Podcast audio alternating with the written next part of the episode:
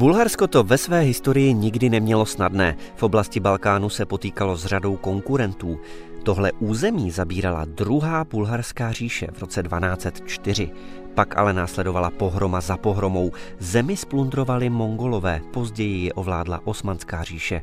V 19. století propukl boj o národní sebeurčení Bulharska, který vyvrcholil v roce 1908 vyhlášením nezávislosti na Osmanech. Bulharský kníže Ferdinand Sasko-Kobursko-Gothajský, mimo jiné příbuzný britské královské rodiny a vnuk francouzského krále Ludvíka Filipa Orleánského, následně přijal titul cara – po počáteční neutralitě vstoupilo na podzim roku 1915 Bulharsko do první světové války na straně ústředních mocností a vyhlásilo válku Srbsku.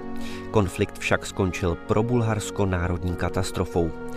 Nejská smlouva podepsaná 27. listopadu 1919 v Ney sur Seine u Paříže pak měla vyřešit poválečné uspořádání země.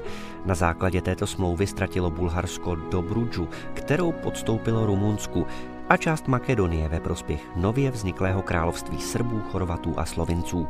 Dále přišlo o přístup k Egejskému moři, protože došlo k připojení části Trákie k Řecku. Bulharská armáda nesměla mít dále více než 20 tisíc mužů, kteří nesměli být vyzbrojeni těžkými zbraněmi. Válečné loďstvo bylo zakázáno a Bulharsko mělo zaplatit reparace ve výši 2 miliard a 600 milionů zlatých franků. V té době už se stal carem Boris III., syn Ferdinanda, který na sklonku války abdikoval. Vládl až do své smrti 28. srpna 1943. Na začátku druhé světové války vyhlásilo Bulharsko neutralitu, ale pod tlakem okolností vstoupilo v roce 1941 do konfliktu na straně nacistického Německa. Po smrti Borise III. se carem stal jeho tehdy šestiletý syn Simeon, ale vládla za něj regentská rada. Už od roku 1944 měla největší moc v Bulharsku komunistická strana.